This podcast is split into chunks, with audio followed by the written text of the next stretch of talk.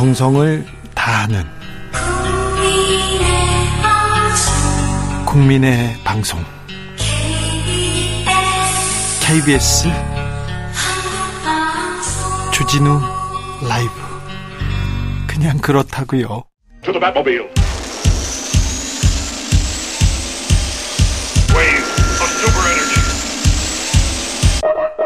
주 기자의 1분 고위공직자는 주식을 처분하거나 백지 신탁해야 합니다.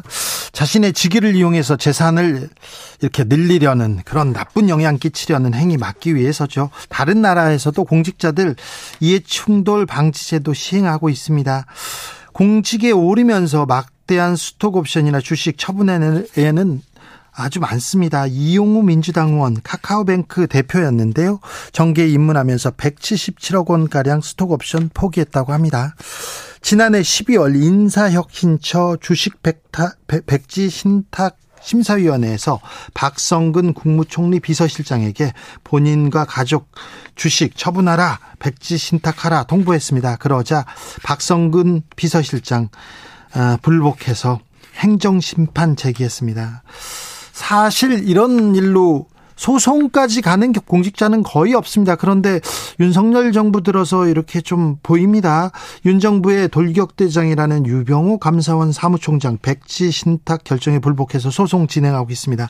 작년에는 오세훈 서울시장이 어, 소송했어요. 행정심판 제기했다가 졌습니다.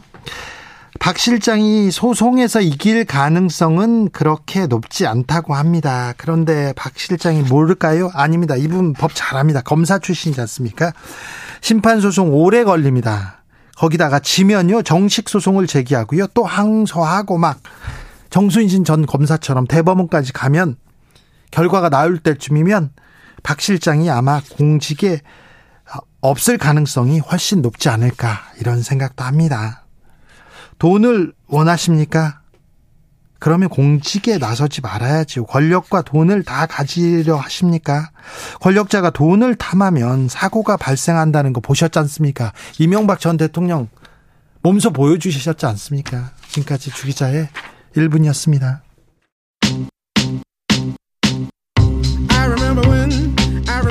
나 스파클리 크레이시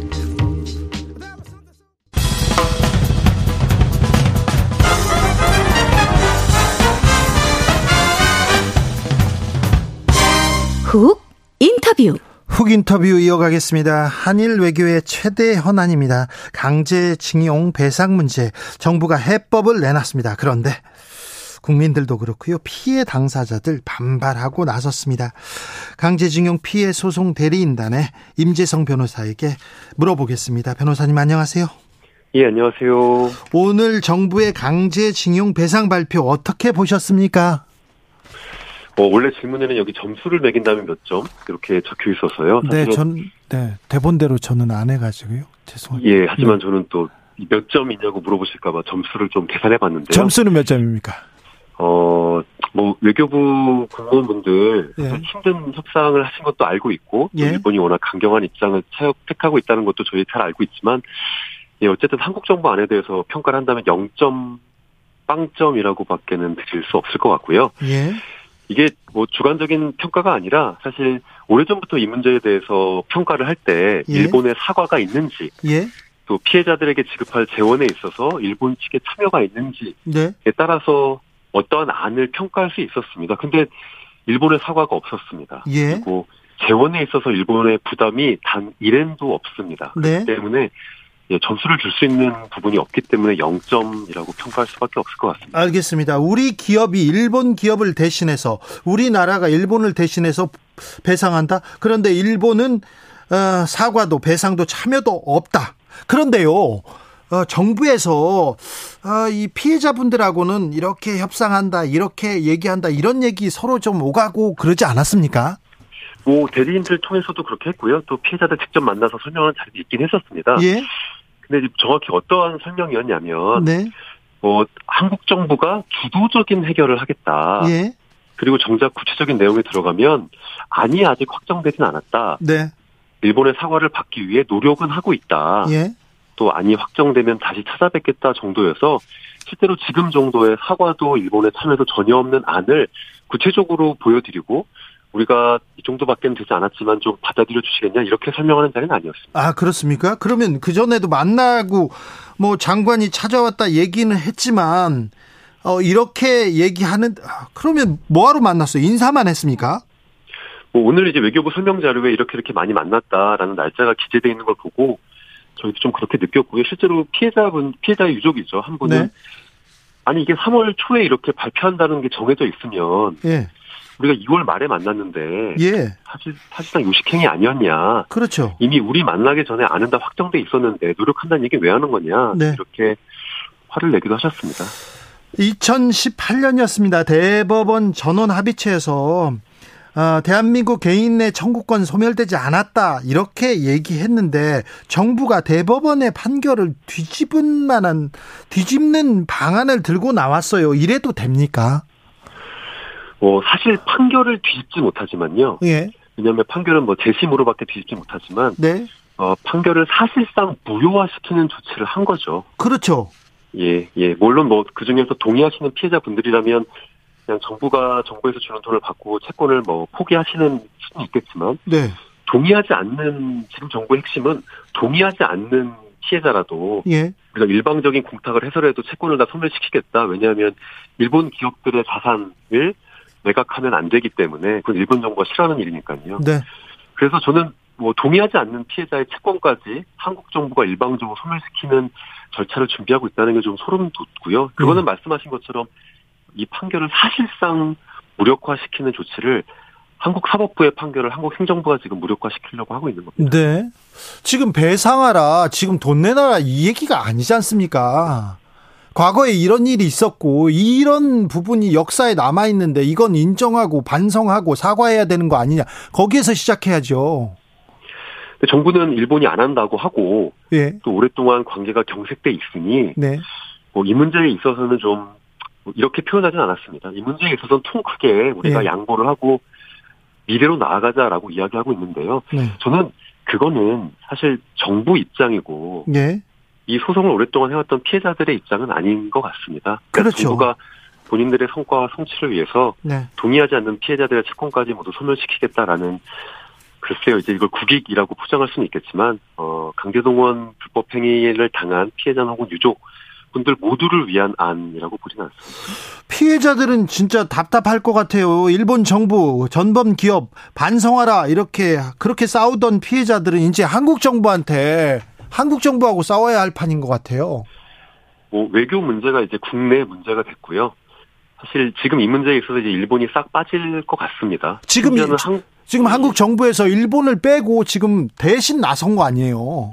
그리고 이제 싸움의 주체도 예. 이제는 한국에 있는 이제 한국 행안부 산하의 재단이 있습니다. 일제 강제동원 피해자 지원 재단이라고. 네. 그 재단이 피해자들의 채권을 없앨 역할을 할 겁니다. 그러니까 그 재단이 채권을 없애는 절차가 위법하다 이렇게 이제 싸워야 되는 형국이 돼서 예. 예, 이제는 일본과 싸우거나 일본 기업과 싸우는 게 아니라 한국의 공공기관과 싸워야 되는 형국이 됐고 한일 관계는 정상화됐다.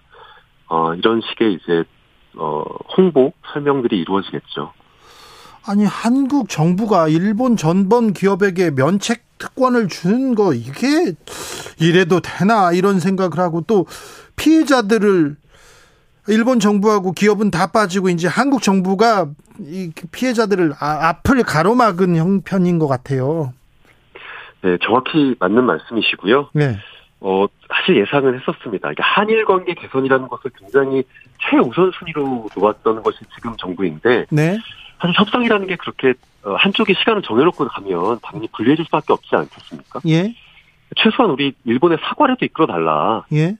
최소한 일본이 사과라도 한다면 그 나머지 부분에 있어서 여지가 있다. 이런 식의 의사 여러 번 말씀을 드렸습니다. 네. 그리고 일본 측 논리에 따른다고 하더라도 1965년에 모든 게 끝났다 하더라도 거기 그 어디에도 사과가 없습니다. 사과할 수 있는데요. 네.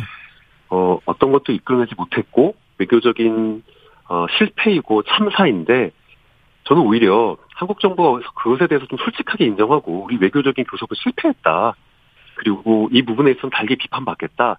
하지만 다른 더 중요한 게 있다. 이렇게 설명한다면 그나마 좀 솔직한 모습이라도 있겠까 생각을 하겠는데 지금은 오히려 마치 이것이 미래 세대를 위한 큰 성과인 것처럼 포장을 하면서도 뒤로는 또 동의하지 않는 피해자의 채권도 없애겠다 이렇게 으르렁거리고 있는 모습이 좀 예, 서글프고 또 한국 정부를 상대로 이제 싸워야 되겠구나 생각이 들어서 좀 네. 안타깝습니다.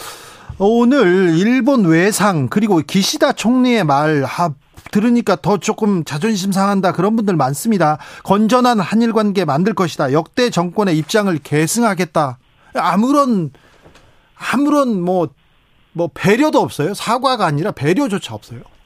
그 제가 오늘 계속 오후 내내 뭐 기자회견하고 좀 이제 기자들 전화 받느냐고 총리의 이야기까지는 정확히 확인을 못했고요. 이제 음. 외상 같은 경우는 뭐 감사하다 이런 식의 표현을 한 것 같은데요. 이게 사과를 못하겠다니까 그러면 무슨 얘기를 해줄 수 있냐라고 했을 때 역대 정부의 입장을 계승한다라는 표현을 해줄 수 있다. 그런데 일본이 부정한 적이 없는 역대 그렇죠. 정부의 입장을 계승한 걸 가지고 예. 뭐 사과나 책임 있는 의사표시라고 볼 수는 없을 것 같고요. 네. 오히려 사과를 할 수 없다라는 입장이 더 명확해진 모습 아닐까. 예. 근데 그렇게 사과를 할 수 없다는 일본과 어떻게 뭐 보다 협력적인 파트너 나갈 수 있는지는 잘 모르겠습니다. 김대중 오부치 선언 계속 계승하겠다고 윤석열 정부에서 얘기하고 있, 지만 일본에서 김대중 오부치 선언을 부인하거나 그걸 깨뜨린 적이 없어요. 예, 맞습니다. 그렇잖아요. 네. 갑자기 25년 전에 이루어졌던 양국 정상 간의 선언을 지금 와서 다시 합, 뭐, 뭐 확인해 준다라는 건 어떻게 보면 사과를 구걸하다 그 사과까지 실패하고 나니까 그래도 뭐라도 한마디 해자 해주라 라는 이야기에 그럼 일본이 이 정도는 해줄 수 있어 라는 것 이상도 이하도 아닐 것 같습니다. 아니 이 정도 해줄 수 있다는 게 우리 과거에 했던 대로 그대로 할 게잖아요. 그러면 안 되는데.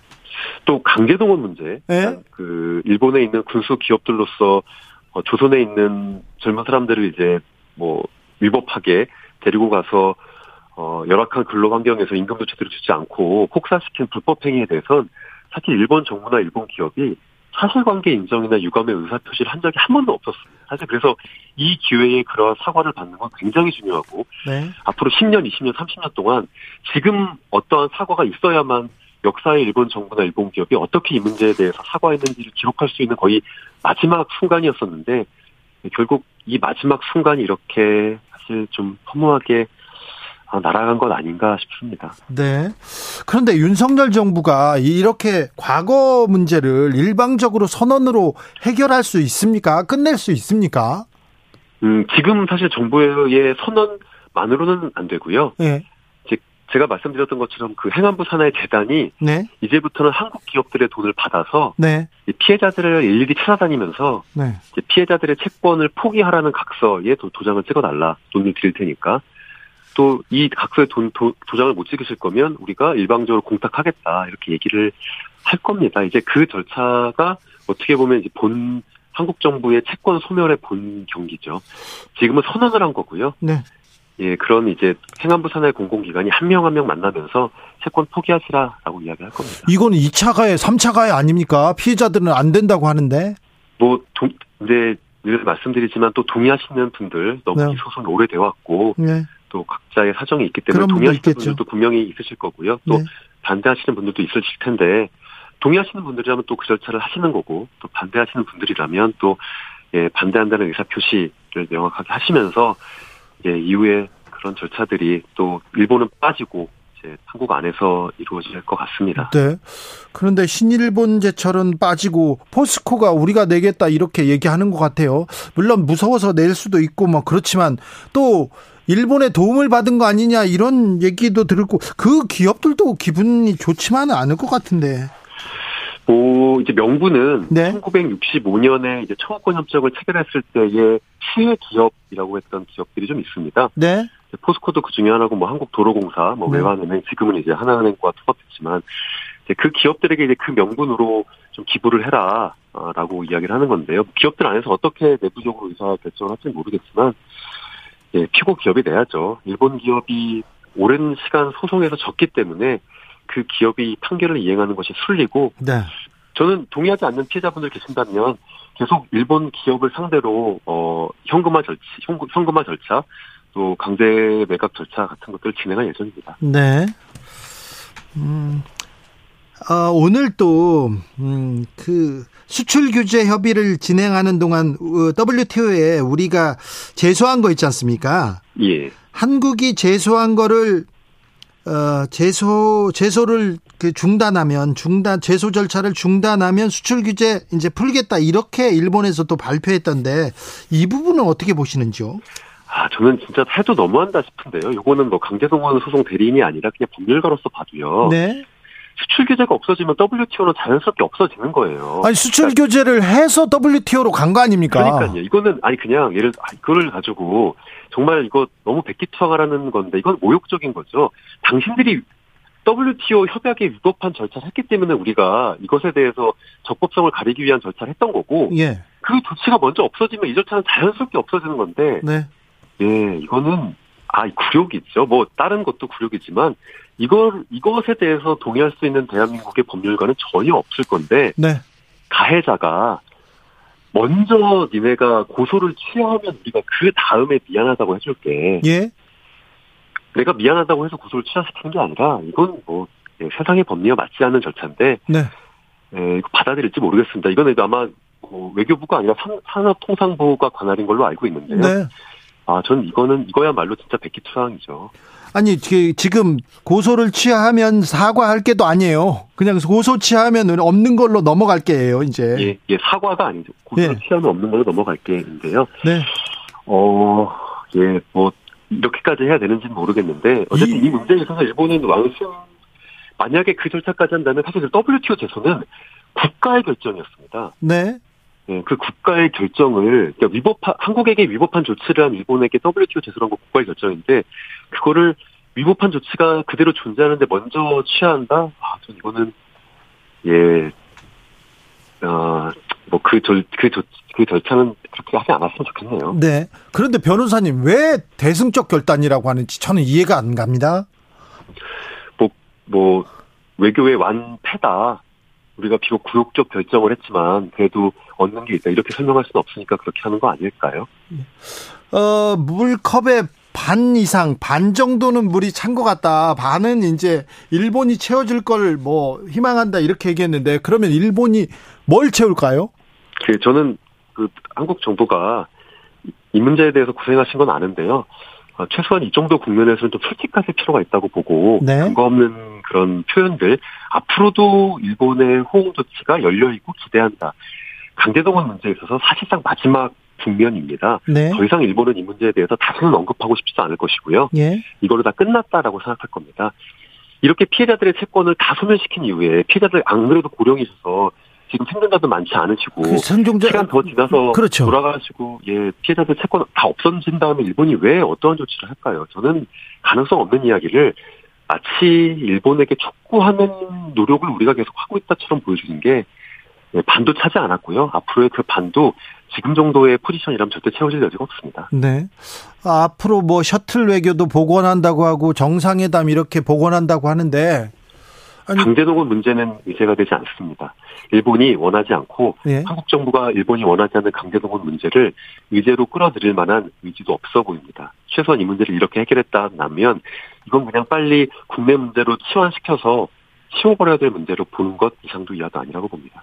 국민들이 이 문제에 대해서는 다 반대하는데 반대하는 분들이 많은데 왜 이렇게 서둘렀을까요? 왜 이렇게 밀어붙였을까요? 글쎄요, 여기에 있어서는 뭐 해석의 영역이겠지만, 네. 어, 이번 정부 안에서 계속 한일 관계 개선에 대한 속도감을 이야기했습니다. 예. 어, 대통령의 의지, 한일 관계 개선이라는 것이 하나의 뭐 정책적 목표처럼 설정돼 있거나, 네. 아니면 뭐 이제 지금 5월에 예정되어 있는 뭐 G7 혹은 뭐 한일 정상회담 좀 형식이 그럴듯하게 갖춰진 그런 것들을 하나의 정치적 성과로 생각했던 건 아닐까 싶습니다. 네. 뭐 이제 그 과정에 있어서 어떻게 보면 피해자들은 좀 장애물 같은 것이었겠죠. 네. 강제징용 피해자들 그리고 역사를 어, 직시하자고 과거를 잊지 말자고 하는 사람들한테는 언제까지 죽창가만 부를 거냐 이렇게 물어봅니다. 변호사님한테도 죽창가만 부른다고 하는데 그런 얘기 들을 때마다 어떤 생각 드세요? 어, 일본을 그래도 알고 있는 편이라고 생각합니다. 반일이라고 이야기 들을 만한 행동을 한 적이 없습니다. 어, 피해자들의 권리를 위해서 싸웠고요. 네. 그 대상이 일본 기업이었을 뿐이고 네. 전쟁 시기에 일어났던 여러 가지 불법 행위는 지금 우크라이나 우크라이나에서 일어나고 있습니다. 네. 그렇기 때문에 이 문제는 보편적 인권의 문제이고 잘못을 했던 사람이 책임을 져야 되는 게 왜 죽창갑니까? 그렇죠. 판결에서 진 사람이 이 판결을 따르라라고 요구하는 게 어떻게 예, 뭐 특정한 정치적 이익과 목적을 갖고 있는 일이라고 할 수 있습니까? 저는 네. 예, 그런 식의 매도보다는 네. 어, 상식적인 차원에서 예, 피해, 고령의 피해자들이 그동안의 어, 고통들을 호소하는 것을 너무 어, 정치적인 성과를 위한 장애물로 어, 생각하는 것 자체가 오히려 문제라고 생각합니다. 네.